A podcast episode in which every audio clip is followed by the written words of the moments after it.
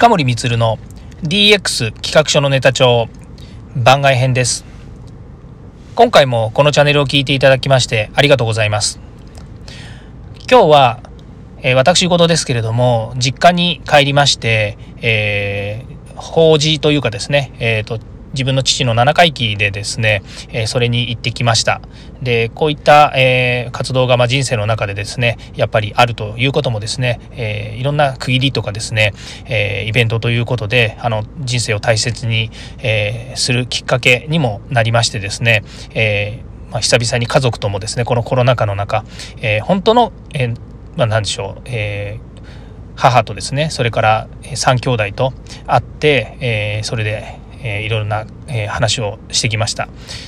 本当にコロナになってから会えなくて、えー、半年ちょっとぶりぐらいにですねみんなで顔を合わせてですね、え家族団らんで、え食事をしたり、え活動できたということで、まあ、その中でですね実はあの母からの依頼もありましてですね実家の片付けを、え少しやりました。で今日はその話をしたいなというふうに思うんですけれどもであの、えー、そういう意味ではその、えー、兄弟3人ともですね家を出ていますので、えー、それぞれ3人がですね残していったいろんなものっていうのがあるんですね。で、えー、私の小学校中学校高校とかですねそういった時のアルバムとか子供の時の写真とかですねそれから、えー、学校の文集とかですね、まあ、5章を大事にですね箱に入れて置いてあったりとかあとは古いレコードとか CD カセットテープこういったものとかですねなんとなくその、えー、自分の人生のですね思い出みたいなものっていうのをですね、えこれまで、え残してきたんですよね。で、えまあそのそういうものをですね、こう広げながら見ているとですね、あの、自分の青春時代が蘇ったりとかですね、えー、私も音楽大好きでギターも大好きなので、そういったバンド活動をしてた時の記憶が蘇ったり、また写真をですね、整理したりしてると、ああ、こんな写真撮ったなとかですね、その時の、えー、風景を見ながらですね、えー、自分が、えどんなことをやってたのかっていうのをですね、改めて振り返るきっかけに、えなっています。で、えー弟の方から言われたんですけども、えー、お兄ちゃんの写真はですね白黒が多いっていうふうに言われてうんって思うんですけれどもやっぱり当時のことを振り返るとですねやっぱり白黒もありましたしカラーもありましたし学校の卒業のえー、アルバムとかもでもですねやっぱりその、えー、白黒とカラーとですねいろいろ混じってるっていうのがあってですね、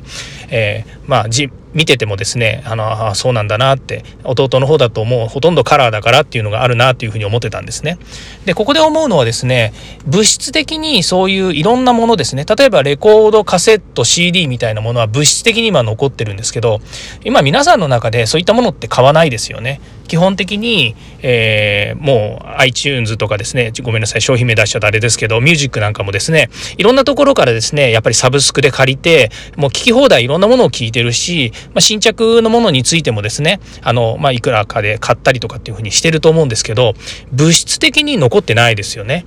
で、アルバムも大体今はデジカメで撮ったりとかスマホで撮ってると、大体まあ写真がそういうとこに残ったりとかっていう風になってるので、まああの基本的にはプリントアウトしない限りは大体もうそういう、え、デバイスの中とかストレージの中に入ってるっていうのが一般的だと思うんですよね。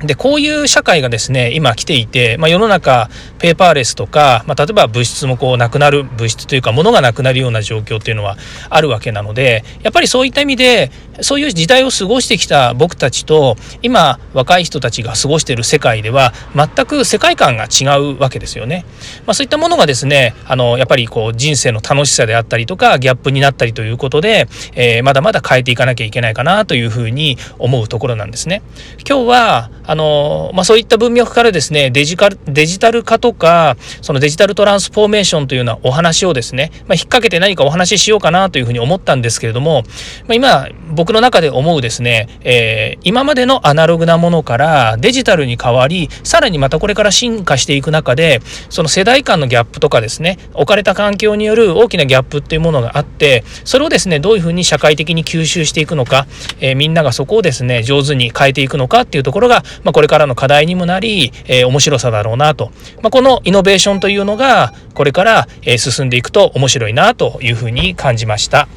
えー、今日はですねこれからまた実家からですね、えー、家の方に、えー、弟と一緒に帰りますので今日はこれで終わりたいと思います。ではまた。